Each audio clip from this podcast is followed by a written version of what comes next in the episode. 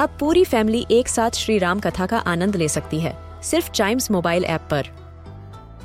जानिए श्री राम के बचपन से लेकर दशानन वध तक का सफ़र। सरल रामायण घर के सभी सदस्यों के लिए। आज ही डाउनलोड करें चाइम्स मोबाइल ऐप एप्पल या गूगल प्ले स्टोर से।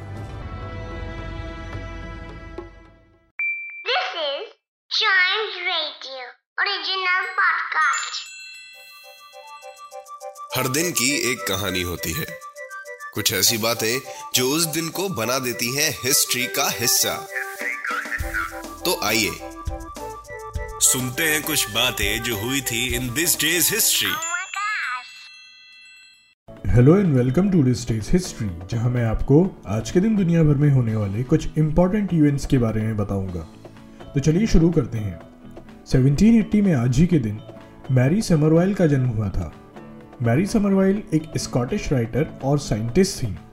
इन्होंने मैथमेटिक्स और एस्ट्रोनॉमी को पढ़ा था और ये रॉयल एस्ट्रोनॉमिकल सोसाइटी की मेंबर भी थी। यूनिवर्सिटी ऑफ़ ऑक्सफोर्ड का एक कॉलेज, जिसका नाम समरवाइल कॉलेज है, इन्हीं के नाम पर है। मैरी समरवाइल ने लाइट और मैग्नेटिज्म के बीच रिलेशनशिप ढूँढने के लिए बहुत सारे एक्सपेरिमेंट्स किए। 1869 में मैरी समरवाइल को पैट्रॉन्स मेडल से सम्मानित किया गया। इसके अलावा 1791 में आज ही के दिन चार्ल्स बेबेज का जन्म हुआ था। चार्ल्स बेबेज एक मैथमेटिशियन, फिलोसोफर, इन्वेंटर और मैकेनिकल इंजीनियर थे।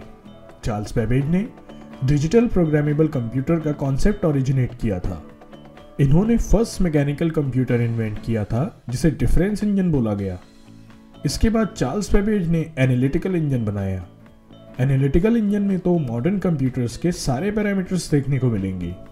इसीलिए चार्ल्स बेबेज को फादर ऑफ़ द कंप्यूटर्स भी कहा जाता है। इसके अलावा 1914 में आज ही के दिन बाबा आमटे का जन्म हुआ था। बाबा आमटे का पूरा नाम मुरलीधर देवीदास आमटे था। बाबा आमटे एक इंडियन सोशल वर्कर और सोशल एक्टिविस्ट थे। इन्होंने लेप्रोसी से सफ़र करने वाले पेशेंट्स के रिहेबिलिटेशन और एम्पावरमेंट के लिए सिग्निफिकेंट काम किया।